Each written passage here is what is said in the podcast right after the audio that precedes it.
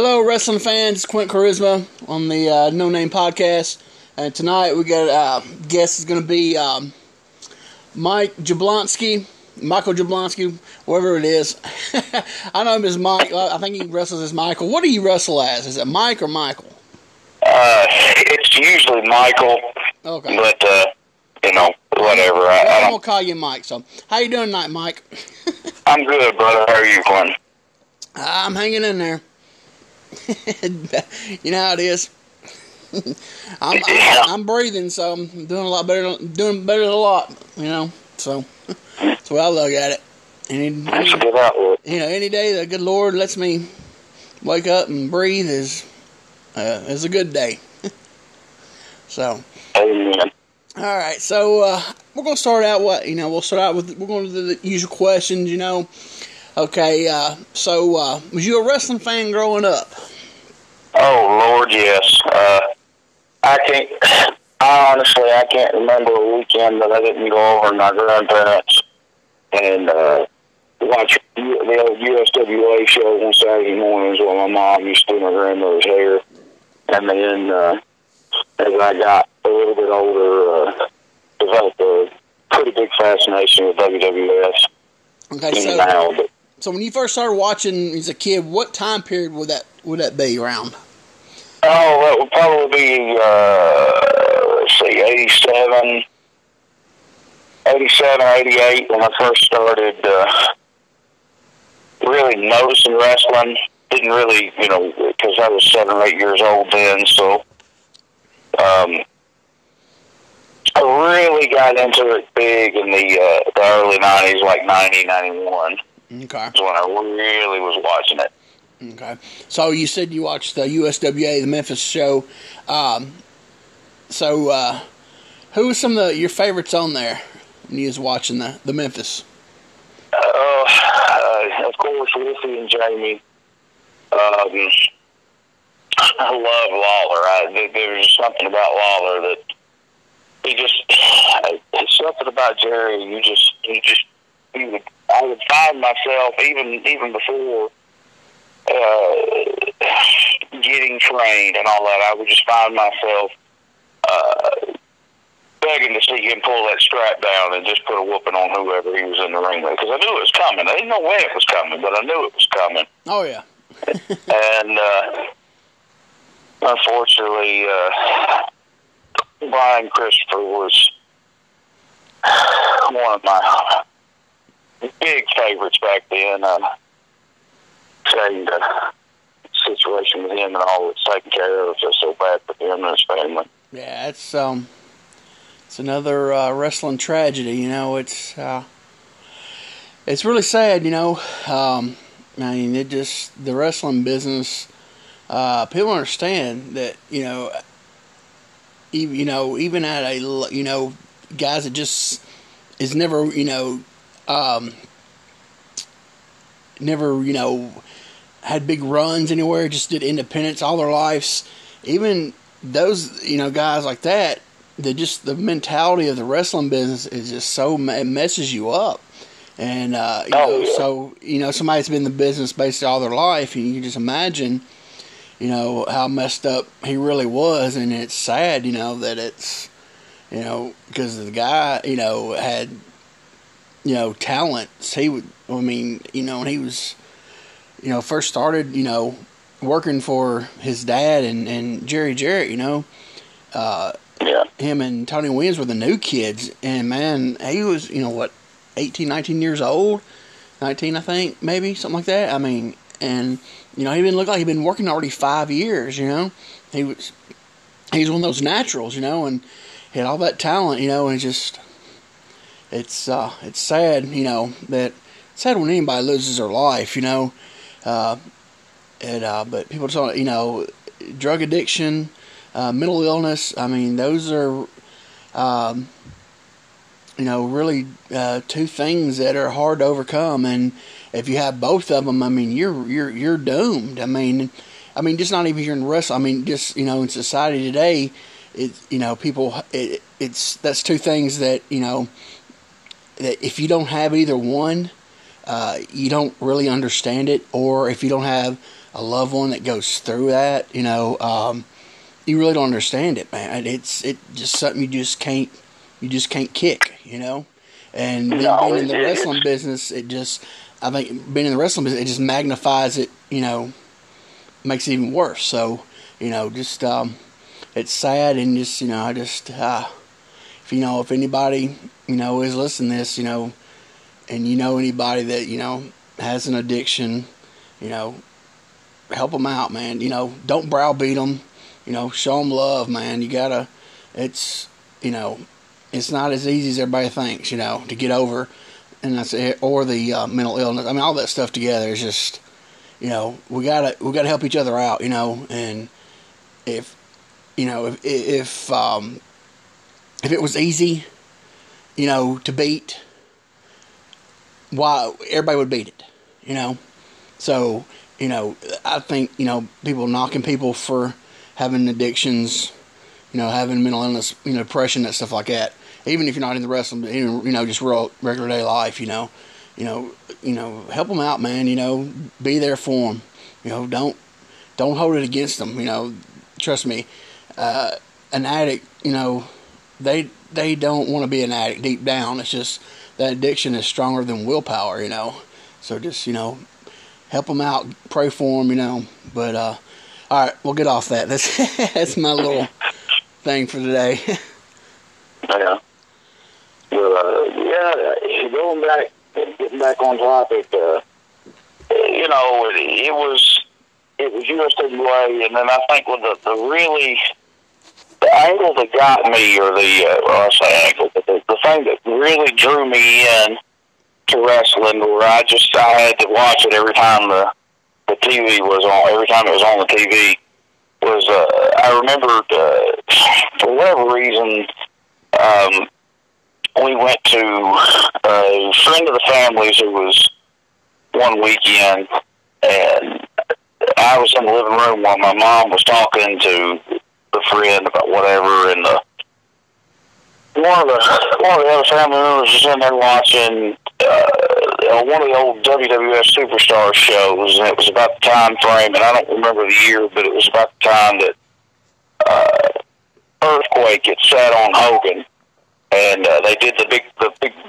video package where they were they were building up to Hogan's return, and um, the, the the visual of the uh, the yellow shirt and the uh, the cross in the locker where the uh, when the locker door slammed shut, like that just that just drew me in. I was like, wow, this is this is powerful. I don't I don't know I don't know how or when or why, but I'm gonna like I want to do this. I want to have that kind of connection with with with somebody. You know. Yeah.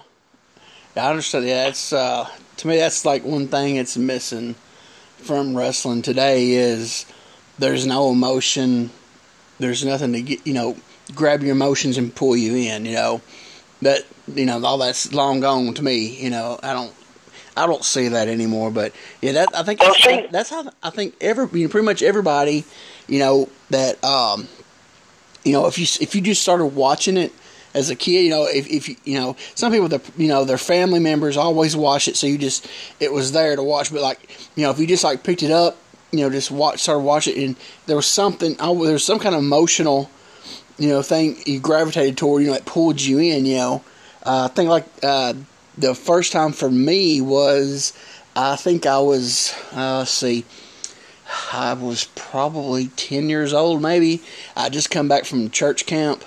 Um, and I was at my grandmother's, and I turned on um, uh, the Memphis TV show uh, you know, here it was either on the Nashville channel, you know, Nashville station, but it was the you know Memphis show, and it was the um,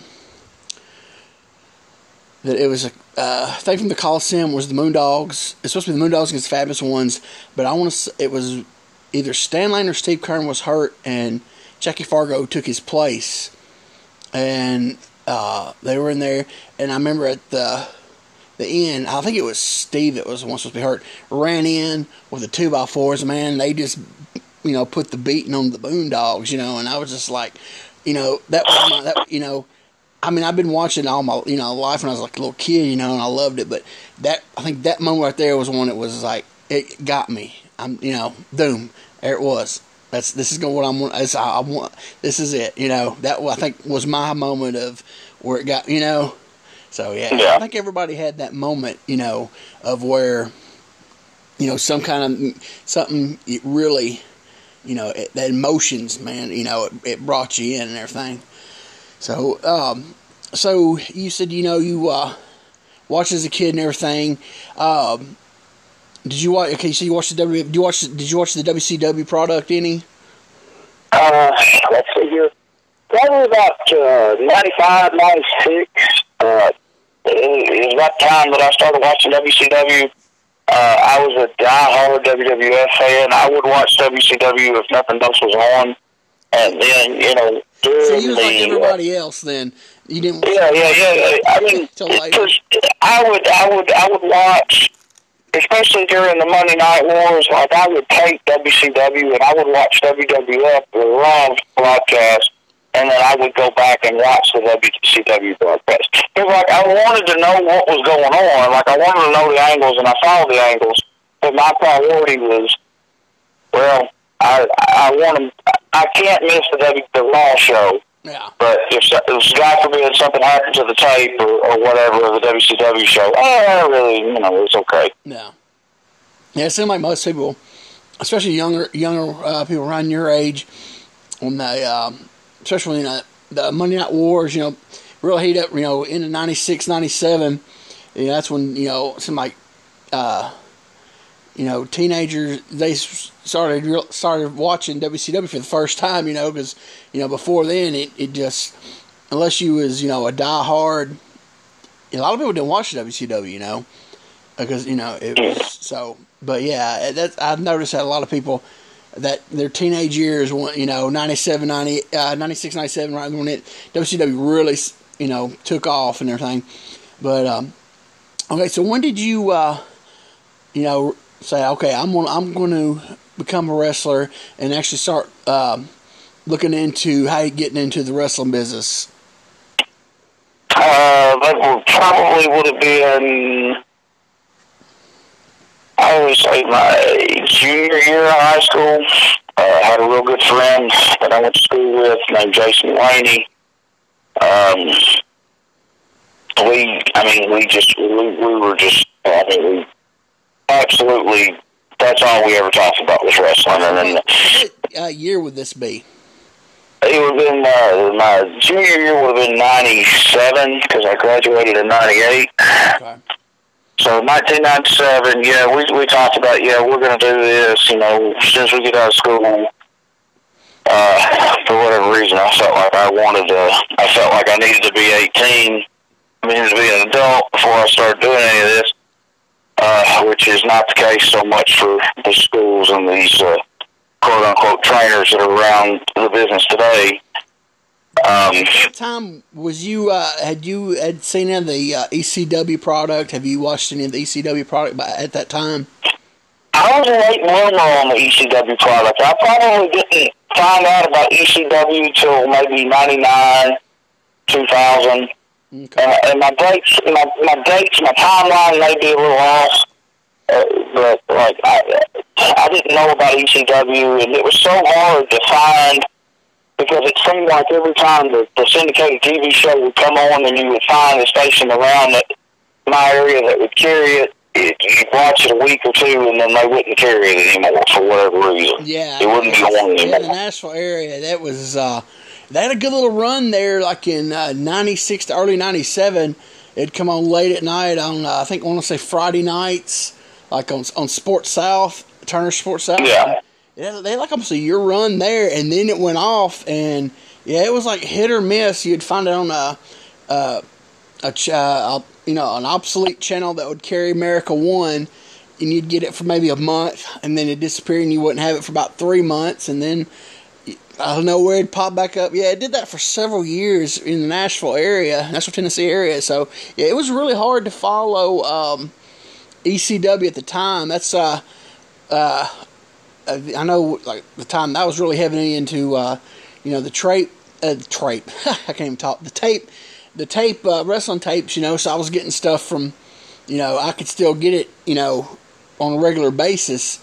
And, but yeah, it was for, you know, just trying to get it off your TV and, and, uh, in the Nashville, Tennessee area, it was really hard, you know. Yeah, and and I'm gonna be honest with you, I didn't really get to sit down and figure out what ECW was until uh, um, you started hooking me up with a lot of this stuff. You know, from where you did the tape trade stuff. Like I'll put you over for that. Like uh, I had such a basic knowledge of what what professional wrestling was until you opened my eyes. I mean, like because there was like there's the old the old Memphis stuff, and then there was the there's so the ECW stuff that you hooked me up with. It's just like you the Japan stuff like that really blew my mind the first time that I saw Japan. I think it blew everybody's mind the first time they saw Japan because it's yeah, especially like, from the south, and you know, uh, you know, you'd see stuff, you know, here and there, you know, but to actually see like, you know, whole matches of some that you know yeah, Japan was. It, it, I think it blew everybody's mind. it's the first time they ever. Saw oh yeah, and it, it, it ain't like it is today, where you can just go to www dot backslash dot I want wrestling whatever you know, and and punch up. Hey, I want to see Liger, or hey, I want to see Mil Mascaras, or I, you, you know, you, you you didn't have that accessibility. Like if it wasn't for the tra- tape traders, you wouldn't know yeah. anything else existed outside of your uh, what was available to you either on TV or the local independent promotion that you would, wow. you know, may or may not go see. Yeah. So you started. So you you said you and this um, you and your uh, friends. So what did, did y'all start looking for wrestling schools or what? What? How did y'all go about that? Because I know the internet had just started starting to take off a little bit and everything. So how, what was how did that? Uh, what was the process of of, of getting started? This is going to be the most embarrassing story that I'm ever going to tell, but I'm going to tell it just so that I can bury one individual. it don't. Hey, everybody's stories is, especially back then, was crazy. So let it rip. yeah, no, I, I no, I hear you, brother. But um, 98, me and Jason, we graduated from high school, and we're like, yeah, we're going to do this. We're going to fight, and like we we looked into the going to because it's been so long ago, the details are hazy to me. So I apologize if I've got my my facts revisionist history, history, historized, or whatever the word is. But we looked at the USWA school, and it was, you know, graduate, just where graduate high school, and not really have any type of real job. Um, I don't remember what the down payment or whatever was. It was it was more than I was going to be able to afford, and I wasn't going to be able to, you know, my parents into you know financing me to be a wrestler because okay. to this day my hold on one second. What school was it? The US we looked at the USWA school, but I don't remember I don't remember the particulars, and it was too expensive. You sure it was USWA? Uh, I'm gonna cut you off or bust balls. They could you know, West, Westmont, no, it wasn't USWA. I, it was, uh, whoever was running the fairgrounds at that time, I guess it would have been Bert then. Prentice, yeah. yeah, it was, that's, that, no, matter of fact, you just, I remember, yeah, that's exactly what it was, because it was back when he was doing the old MCW uh, television taping, or not tapings, but the, the TV show, Music and there was an ad that popped up, and I called, and he wanted, like, uh, sorry, Bert, but he wanted like fifteen hundred dollars, and then it was however much a week, and uh, you know he he was just you know he's a wrestling promoter, he's gone, he's trying to make his money. And I, I ain't mad at him, but I couldn't afford it. I didn't have a I didn't have a real steady job like I was I was doing retail and all that other kind of stuff at that time, and I wasn't able to just fork over that money. And um, not many people just out of high school has that kind of money. no, no, no, no, no. Um, but here's where it gets interesting. So Jason's mother, it's like, I've got a friend that works at this flea market over by the airport that he says he's a wrestler, and he's, you know, he says y'all should go down there and talk to him. And his name was Mike Gowen. And uh, me and Jason, we uh, well, you know, okay, we we didn't know we didn't know shit from China. I'm sorry, I, I should use it. Oh, no, I'm, I'm, I'm, I'm gonna cut you off real fast. because I'll forget this. But you said that this other guy, this your friend's mom knew a wrestler. Yeah, yeah, yeah, yeah. You know how it is. It was, the- the- so, probably Why didn't your mom tell you who I was? She never smartened me up. I wonder. She never smartened me up. Like I did. Well, because like I said earlier, they hated wrestling. They hated the fact that I like wrestling. They weren't going to put anything over. Let me. I'm gonna uh, tell this. Okay, real fast. That for people people don't know, um, my mom and Mike's mom were friends going back forever. Um, uh, they were friends with like, I, Mike's mom was my mom. Like one of my mom's first friends when she moved to Nashville. Back, I was like late '60s, early '70s, something like that. Right in that area. I mean, it's I don't know the actual time, but it's forever. But anyway, yeah, I've known. I remember when Mike was born. So yeah, so uh, I to just throw that in there. But that that's the reason why I said it is because, um, you know, uh, so his mom's pretty much known me all my life, and so yeah. so I guess she didn't. She didn't want to smarten you up on. on Yeah, she was, she was, she was kayfabing me and didn't even know what it was. But no, uh, we, we, we went out to, we went out to meet this guy. And he was a big dude, like he was tall, like, and it was just, and he's sitting there selling his, his probably stolen car stereos or whatever the hell he was selling out of that booth. And it's like, oh yeah, we're gonna put in a bid to take over the fairgrounds, and we're gonna get it from Bert, and you know, I'll train you for free if you'll just work for my company. It's going to be called Atomic Wrestling Association, and, and you know, eighteen-year-old kid, and you don't know anything. Yeah, somebody tell, tell you that, man. That sounds great. When, you don't Yeah, know, know better, I mean, when you don't know Yeah, mean- that, that's like, oh my gosh, you know, it's like, boom, yes, you know, but you don't know better, you know. No, I didn't know Corey was like, you know, wow, he worked out, uh, he worked out some sort of deal with, uh, I believe it was Jeff Hardis that owned the old Madison Boxing Gym. Yeah, for us to come in, and what he, basically what he did, without us ever signing a contract, or hell, we may have, I don't.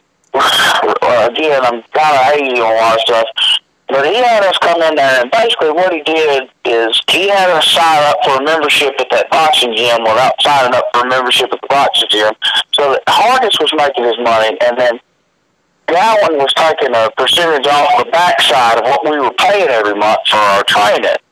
So like he it started off being free, and then it was like, well, we we got to have access to the ring. We got to have access to the ring.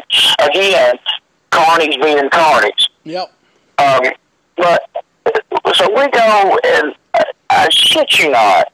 Um, the first day, he hands everybody in the class a piece of paper that had spots on it, like universal spot and all that other stuff. And like, I don't know, like, you got to memorize this, and we're gonna learn how to take bumps, and it was just it was horrible. It was horrible. And then, you know, we, we progressed and we had a spot show in Dickson probably about two, maybe three months after training. okay. Um, who all was on the show in Dickson? Uh, let's see here. Jason was on, he wrestled, uh, I, can't, I think he wrestled under the name Tsunami at that point. Jason was on, uh, Jamie Dundee was on. Um, I mean, there's some, some guy, Mike Austin, that was doing a complete rip-off of, of Steve Austin, Stone Cold Steve Austin, because that was time, popular at the time, because this was in uh, February of 99. Um, I remember him, and I want to say there was another name guy on the show, like USWA, uh, Middle Tennessee Indy name guy. I don't think it was Wolfie, but the name escapes me. Like there was a couple of name guys, and Um, the first the first night, like I mean, they they they drew okay, I guess. Uh, which that time okay was not anything compared to previous okay, maybe 50, 70 people for a spot show that probably wasn't advertised and probably had no business even running. Yeah. What was this guy's name again? Mike what? Gowen, G O W E N. So we run we run this spot show, and uh, I had my first match, which I was nowhere near ready to be in the ring. And a lot of people say I'm probably not ready to be in the ring now, but that's beside the point. Um, it consisted of, of me getting the H E double L knocked out of me and beaten out of me and thrown in the back of a ladder truck, and he won the. Uh, whatever. It was a EC. It was just. It was. It was horrible. Was what it was. It was. Where did you work? That Mike Gowen cat, he was going under the name Omega or Omega Supreme or some uh, some stupid gimmick that had a. I'm trying. Yeah, to, yeah. I'm trying to who this guy is. Um, where where did he come from? I'm trying.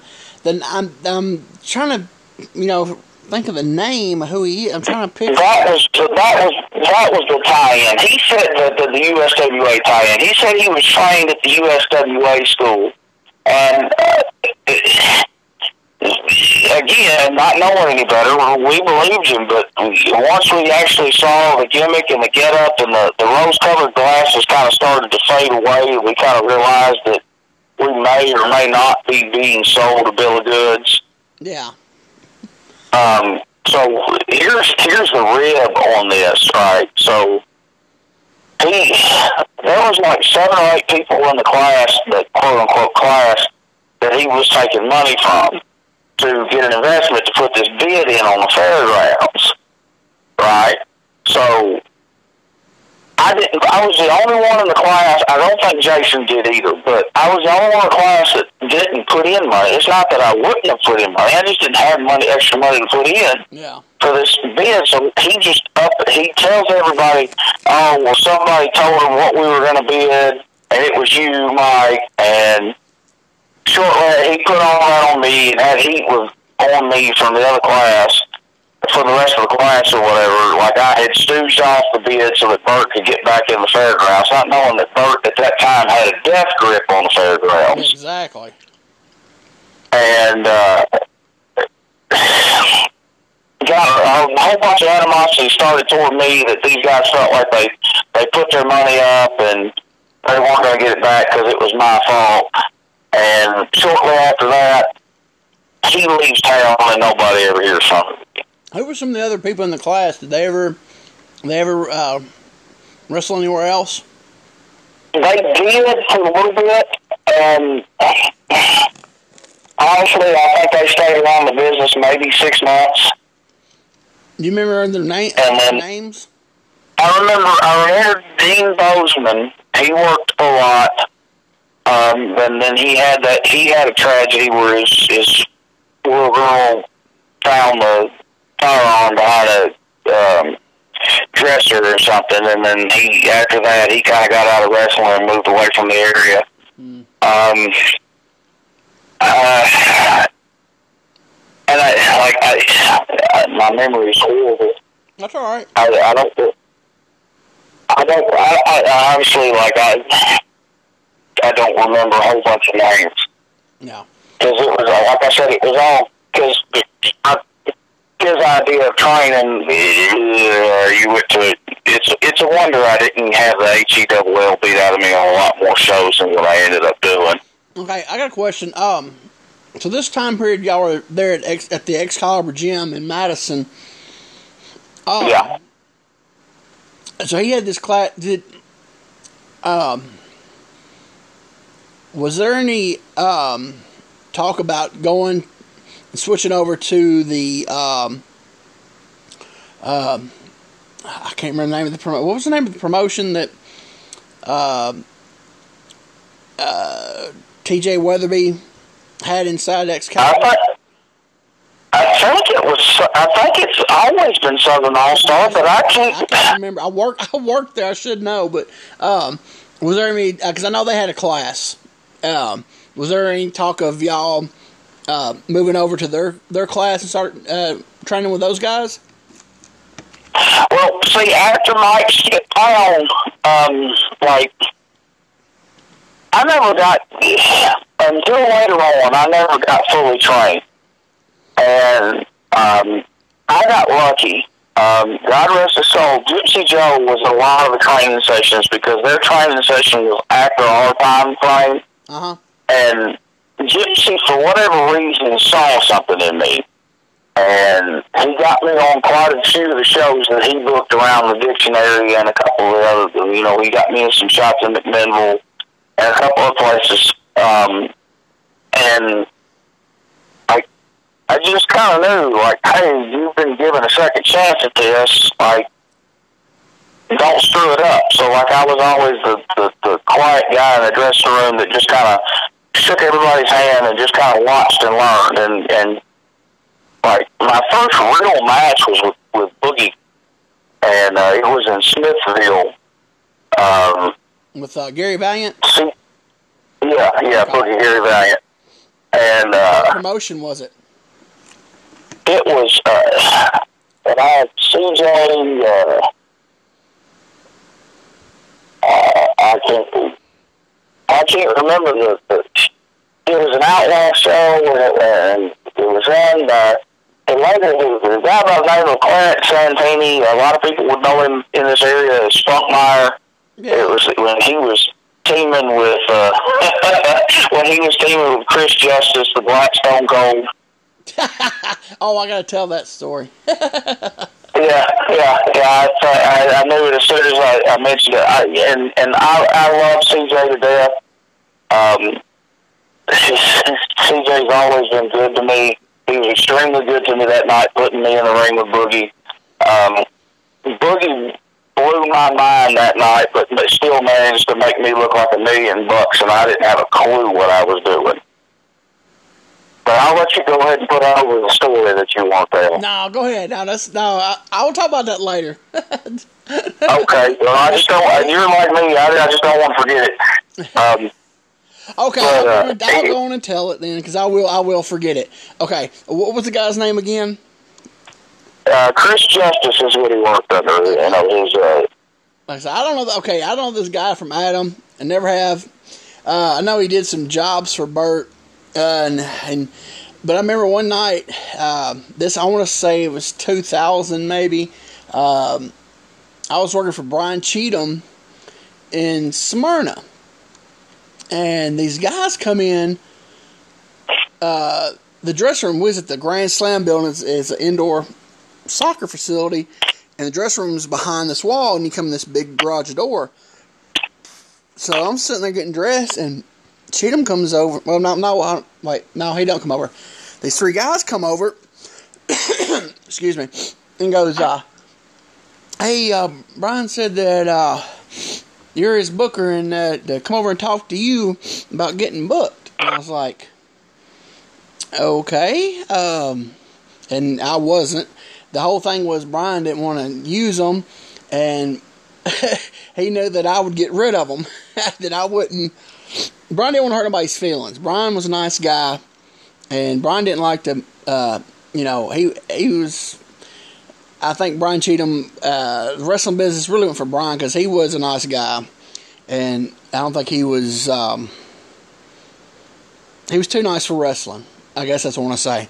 But he ran his own shows and everything. But anyway, so Brian knew if he sent them over to me, that I'd basically I'd run them off. So, uh, so I said, uh, okay, what what y'all's gimmicks? And the one guy is, uh, I'm a manager. Okay, uh, we don't need a manager right now. Um, um, we got uh, Chris Danger. He's our manager, so we really don't need a manager right now. And the other guy says, uh, I think he said he either did a cowboy or a biker gimmick. I can't remember which one it was. I told him, so no, we're not looking for that. Then the black kid goes, I do a black stone cold gimmick. I said, oh, you do? I said, yeah. I said, uh, can you be a black Dusty Rhodes? Which that's kind of oxymoron because Dusty was more black than most people I know. But uh, he goes, no, I do black coat stone cold. I said, well, well, kid, we're not looking for a black stone cold tonight, so uh, uh, if you can do black Dusty Rhodes, I'll book you. But if you if all you can do is black stone cold, I'm sorry, we can't use you. So this guy who had never worked anywhere, and I, and you know what, I would if he would have said yeah, and because I mean, I'm sorry, in the South, a, a fat black baby face shucking and jiving gets over. And if he said he could do it would have did it, I probably would have said Brian said, man, we need to use this guy. Other two, no, let them roll. But this guy can't get bookings nowhere. And, and it's, I mean, even though I'm just saying, if somebody told me, will you do this? No, I'm not. You know, I mean, come on. I mean, I'm sorry. It, you, I, I don't know. Like I said, I don't know this guy from Adam. Never knew him. First time I ever seen him. I think was the last time I ever seen him dude, you're trying to break in the wrestling business, and somebody tells you, you know, basically, if somebody tells you, if you, hey, will you do this? If it ain't any kind of, um, you know what I'm saying, um, gratification, and you know what I'm saying, without going too far into that. If it don't, if it's not, if it, if it, it don't consist of that, I'm doing it to get a booking. You know what I'm saying? But this yeah, I'm gonna do whatever whatever you tell me I gotta do. Exactly. That's what I'm gonna do. Short of short of uh, any kind of favors. Exactly. But, you know, um, this kid looks at me right in the face like, "No, I do Black Stone Cold." Okay, then I guess you're gonna be doing it at home on your um, PlayStation then, because you ain't doing it here. You know, it it blew my mind that this goof comes in there, can't get booked nowhere, and basically, you know, I don't know if we would have used him or not, but you know, I just said that to say he he looked me around the face and told me no. it's like okay, you know, but uh, yeah, it was this whole thing. He just you know, I, I do a black stone cold gimmick. Well, what's a black stone cold gimmick? but anyway, okay, so you went and worked uh, Smithville for this uh, for old Spunkmeyer. And then uh, where'd you go from there? Because I know uh, around that time, I think you, I you probably it wasn't too much longer. I know you probably you ended up in Gallatin for Tim Scruggs, wasn't it? It probably wasn't too much longer after that, was it? Yeah, shortly, shortly after that, because. Um, well, hold on, hold on. Maybe, I'm going to cut you off. I remember now. You went and did jobs for Bert. I did a job for Bert. Oh, I thought you just okay. I thought you. I thought you did. I did a job for Bert, and that, that got uh, whatever the finish was. Um, somehow, and, and I don't remember a lot of it. I know that I probably, I, I know that at the time I shouldn't have been there, but I was, and I had my patent leather Air Jordan tennis shoes that uh, Corey Williams buried me for um, on the, the the commentary, which rightfully so. But then again, fast forward 20 years, and it seems like that's what most of the wrestling quote wrestling gear is now. But um, they had me wrestle the guy Goff, I think his name was, and something got messed up. I didn't take a move right. Something that he stopped me, and we did. He, I think, I legit, I think he, at bare minimum, fractured three of my ribs, and I couldn't get up for the finish with choke slam. Yeah. Because like I could not breathe, and uh, got fired for that without even really get tired. But I've got a long history of that, so. Yeah, I remember. I remember you were. I didn't know if you were just one show, but I remember that you were. I remember that you were there for one of them tapings. So, did you work anywhere yeah. between then and before you went and worked for Tim Scruggs and um, in Gallatin? No, as a matter of fact, that, that taping for Bert, I think, is when somebody smarted me up to Gallatin. Said, hey, look, you know, they don't have anything for you here, and I don't remember who it was. I want to say it was it was uh, Mike Rapata, Colorado kid. Mm-hmm. Um, because he, he seemed to have a lot of interest in me doing a lot of cardio. I didn't have a lot telling it wasn't the cardio. It's not that I couldn't breathe through my ribs, but um, he told me I needed to run stairs. Okay. Uh, moving on. But he told me he's like, yeah, they got a they got a promotion up in Gallatin where you know people go and like they won't pay you nothing, but you can go in there and you can get experience. And I was like, well, you know what? I ain't really been getting paid a whole lot now, and if I could go up there and maybe maybe uh, hone my craft a little bit, it may not be so bad. And then of course I got up there and Tim Tim Scruggs was nice enough to put me in the ring and we'd have training on Wednesdays and I would go to that and pick up on some of the stuff here and there that uh, I had not gotten in my in under the tutelage of my original illustrious trainer. Hmm. And uh, you know, the girlfriend at the time, she was like, "Well, hey, let me go ahead and pay Hot Rod Biggs, love Rod to death, and like he'll he'll you know he'll do some training with you on the side of uh, along with Timmy, which got me heat with Timmy for the longest time that I didn't even know about. But uh, I found out about that later, and then uh, like I don't know what the I love Rod to death, and now, and, and I've never had any heat with him, but I don't, I don't remember the particular. I'm saying that a lot tonight. I don't remember the particulars as to why that I stopped paying for it, and or why she stopped paying for it. Again, Carney's. Um, and shortly after that, after that, that agreement ended, like that was about the time that you took me under your wing because you were up there looking, I guess, just looking to keep current or not current, but uh, looking to keep working in between, you know, better bookings or whatever. Yeah, that was the time I just um, got done with Porter, and um, I really wasn't looking to go nowhere. And Gallatin was only like 90, 15 minutes up the road from where I lived, so you know, Yeah. and, uh, and and that was a, and I have a bad habit of staying in one place too long. I get comfortable, especially when it's you know 15 minutes from your house, you know. And uh, so yeah, I sat there way too long, and um, but yeah, that's when I yeah that's when I first that's when I first met you was um, Yeah. and then wrestling. I mean, I met you when you were born, when you're like one years old or something.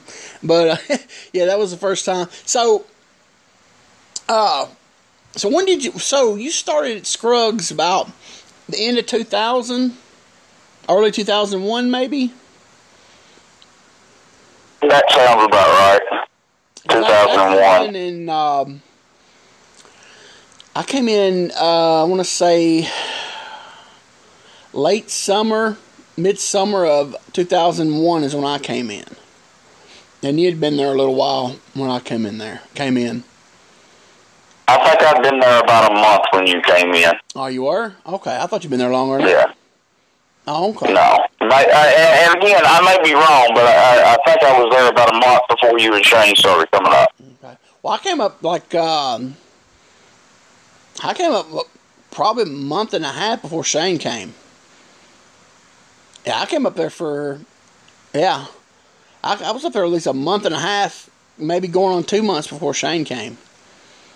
Well, see, that's revisionist history because I remember you and Shane coming up there at the same time. So, I came up, yeah, because I came up, like I said, I was just looking for some, you know, to, you know, to hold me over in between, you know, finding a place and, you know, to get some more bookings on Saturdays. And um, I remember when I uh, I got there, I was like, man, who am I going to work? And I now saw uh, that kid Dynamite Dan, uh, which he worked, uh, I think, came from Tony's school, Tony Fox school. And uh, I was like, oh, I can work this kid for a few weeks. And I worked him. And then um, uh, Johnny, this guy, a kid named Johnny Innocent, he came up there. He just left Porter's because he was working at Porter's, and um, he had a few matches at Port at um, Mike Porter's NWA promotion. So I knew him from then. Jeff Daniels trained him. So well, I can you know carry this kid, have you know a couple weeks of matches, and then oh they put me in some more, a couple other people, and I was like, who? Okay, that's time I got to bring somebody here to work. So that's when I called Shane up and said, hey man you wanna you wanna booking? you wanna come up? It's a long way and ain't much hardly any money, but you know you'll be working me, so you won't. But yeah, so I, I was there like a month, uh, almost a month and a half before I got Shane up there because I had to because it was what you know because uh, Scruggs and I could have worked Tim, but he was always on top, you know, and I I was just coming in, so you know, wasn't no chance of me working with him and uh, there wasn't really there was nobody else for me to work that I would want to work, you know. So yeah, I was there for I know at least six weeks before I got Shane in there, but um, but yeah, that was the first time I actually uh, I met you. I can't remember. I can't remember which gimmick you were doing at the time. You did about 27 and a half gimmicks up there when I was there. So. Well, I mean, the half was the mall rat gimmick, I think. Do what now? I said the half was the mall rat gimmick, oh, I think. that was horrible. Yeah, I, I didn't know what the hell I was doing. Oh, I mean, it's um, you know, I look back like this, man. You, you, how could you know what you were doing? You know. Well, Yeah. You know, if you're not brought in right and around the right people, the right shows, you're not going to learn. You know. I mean, it's not. You know, it's that's my whole thing of the you know the kids nowadays. Um, is it their fault? No, not really, because nobody's told them or taught them. Know, I mean, Um, it's, it's like this. Um, and I, I hate to say it like this. Well, no, I really don't hate to say it like this because it's the truth.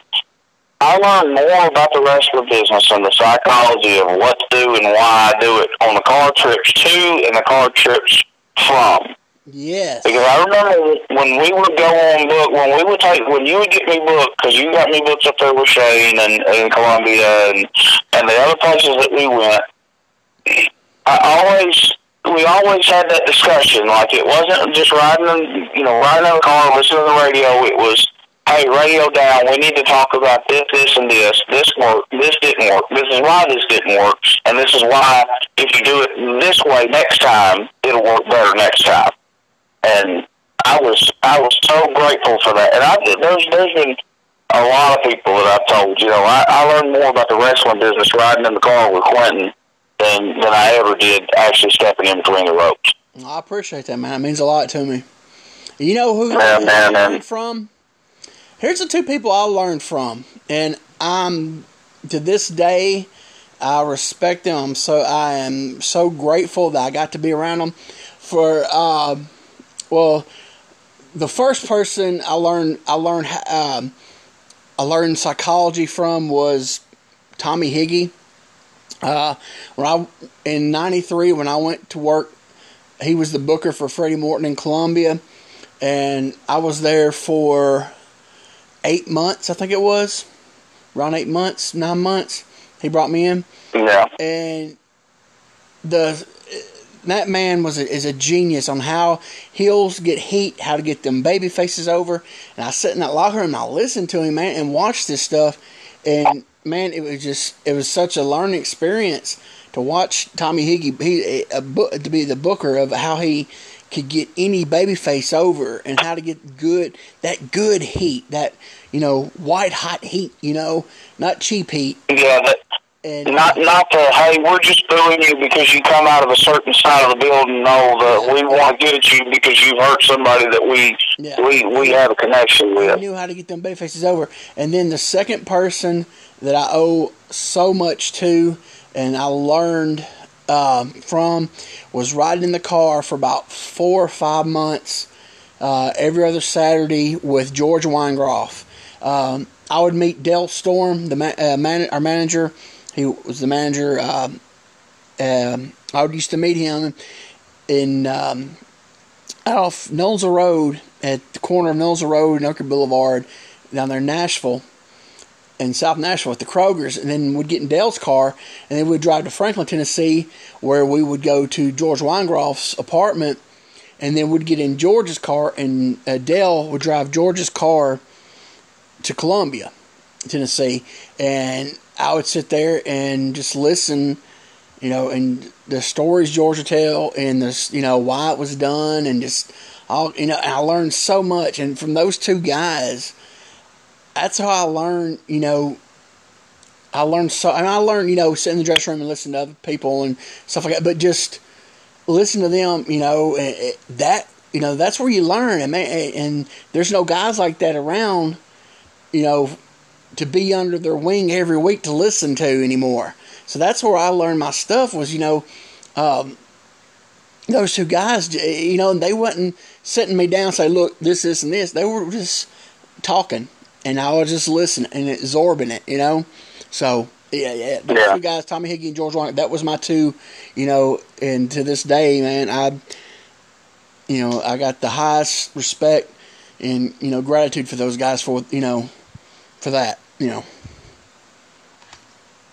Man, oh, uh, I've gotten, I got, I had a job in Franklin at the uh, CVS pharmacy out there, and I got the opportunity to meet George on several occasions, and he always spoke extremely highly of you. So hearing that, hearing that, and knowing how he talked about you when we did talk about, you know, the business or whatever. I don't even remember how he figured out that I was a worker, but um, when I told him that you were the one that, that kind of was taking me under your wing, taking me to bookings and teaching me, he uh, he was he seemed to be very pleased with it, who I had taken on as a mentor. He would say to me directly to me, he was always say, "Man, he always say, you know, tell me about." You know, and he'd start watching my weight and everything. That's one thing, you know. he would though. He would. He would. Be, he would. You know, the other stuff. You know, he would be talking nothing but just directly. But he would say, you, need, you know, he'd always get on to me about my weight, you know, and start watching that weight, you know. but yeah, know, I'm watching. I'm in the same boat. I'm watching mine too. I'm just watching it expand. Exactly. All right. Well, we talked. I think we've talked more about my, me than we have you tonight. Um, we only got about nine minutes left because they only give me an hour on here, and we've just scratched the surface. I'm to have you back in a few weeks and uh, do a, you know, just because that's what it looks like it's to be doing with everybody because I only get an hour and I ramble so bad. So, um, like I said, well, now we got about eight minutes, so we're, we're just going to wind it down a little bit, and then uh, we'll come back in a few weeks and just, you know, because uh, if we, you know, we still got a lot to go, you know, to talk about. If you want, you know, so is that cool with you? Yeah, man. Uh, just whenever. Um, well, we'll talk about. Like, uh, like I said, so we still got a few more minutes, so we're gonna uh, we're going to uh, talk about the SWA, Tim Scruggs Promotion, Gallatin. So you started up there. When you went in, was you a babyface or a heel? Uh, I believe I was a babyface, and um, really didn't know how to be one. Like, uh, it was kind of there.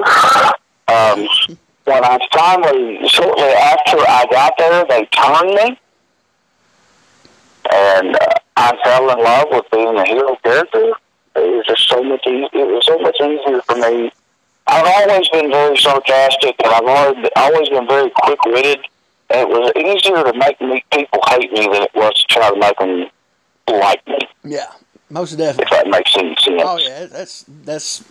I think it's just human nature mostly. You know, people. It's easier to it's easier to make somebody to hate you than it is to love you. You know, that's in real life yeah. thing. You know, so, um, so did you work anywhere else when you first? You just mainly when you first started going up there to uh, Gallatin, SWA. Was that pretty much only promotion no, for a little while, or? That was that was the only place I worked for about four, maybe five years. Uh, I just I stayed where I was at. I was like, hey, I need to quit pretending to be a wrestler, and I need to become a wrestler before I start trying to go anywhere else. Yeah. And uh, somehow that happened. I don't know when where it is, but somehow that actually did end up happening. So, um, so what was your thoughts about working up there for Scruggs? Um, I, I loved it. Um, like I would get very defensive if anybody of, of, of anybody that would try to run the promotion or anybody involved in the promotion down because at the time um, it was like it was like my family, you know. Yeah. Um, Timmy gave me a, an opportunity when nobody else was was going to look at me to do anything other than um, botch a finishing spot and get my ribs broken. Um, like I owe Timmy, uh, I wouldn't. I can't not put Timmy over because like if he wouldn't have given, if he wouldn't have opened the door for me for that, Yeah. Mike, the big picture Michael Jablonski that you know that, that, that people know today wouldn't exist. Yeah. And it's not, you know, that, that sounds the type of way, and I don't mean to, but it just it, it, it's the truth. Yeah. Like I never would have gotten the opportunity. Yeah. Well, I, I think a lot of people knock Timmy, and um, you know, my thing is, you know, they say, you know, he don't pay nobody, you know, he didn't pay his guys, and he don't want his guys going to work. You know, it, that that thing is, you know, that happens a lot of places. I mean, he took he, he took the guys in, he trained them for free, they worked for free. Um, you know, that's you know that that was his niche, you know, and but you know that you knew going in if you go if you did that that was the that was the deal, you know. Uh, Yeah. and I've seen people get, you know, screwed over by people wrestling's. You know, they go train them, you get trained and get brought in the business and all that stuff. Get screwed over big time. And, and so what Scruggs did, you know, by bringing people in, not pay, you know, not um, charging them, then not paying them on these shows. But I mean, eh, that's not that's not even close to some of the horrible stuff I've seen. You know. So, but you know, that Yeah. was the niche, and you knew, and if you went up there, that was you, you knew what was going on, you know. And no, he didn't bring people in hardly ever because he didn't pay. He that was his thing, you know. He knew, he knew his audience. He knew how much, you know, how many fans he was going to get each week. Um, you know, he wasn't. You know, he there was a few times I think he, he did. He probably went home with a few bucks in his pocket, and there was some times I know he didn't go home with a penny. You know, because I, on the first show I worked for him up there, I think they had probably ten people paid. So I mean, I know he had a Yeah. he had a great deal with the VFW hall for his rent, but still, you know. So I mean, yeah, he might there might some nights he, you know, and I got paid one, you know, but I made a deal, you know, me and him had a deal and everything, and I do know there's a few guys that did get paid, but it, you know, but those places are all over the place where guys, uh, they run promotions where people don't get paid, you know, so. Uh, Yeah. you know, so I don't, you know, and he gave a lot of guys, you know, a chance to live out their dream and everything. And, you know, and, and there was actually some, you know, there was actually some good, decent workers that come out of there that, um, you know, so I'm never going to knock Tim Scruggs, you know, because that was his, that's his philosophy. And that's where, if you don't like it, don't go there, you know? So, uh, Yeah. so I ain't got nothing bad to say because, like I said, I've worked for a lot worse people. You know, I've had people, um, you know, promise me the moon, and I go work for them, and, and you know, I didn't even get that old joke of the hot dog and a handshake. I didn't even get that. So you know, so uh, but you know, all right. I don't mean to keep rambling, but yeah, uh, we're gonna start back. We're gonna start back uh, next time we come on because we're down about a minute.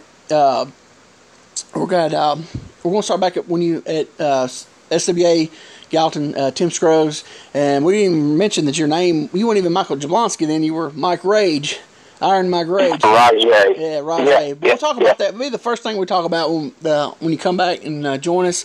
So, um, Mike, I appreciate you uh, coming on here tonight and uh, chit chatting a little bit. And and next time we'll get more into your career and less of mine. But uh, thanks again. For, thanks, again for coming on and. Uh, Fans, thanks for listening. Uh, the two fans that I noticed we've been getting every every week, thank you for listening, and God bless.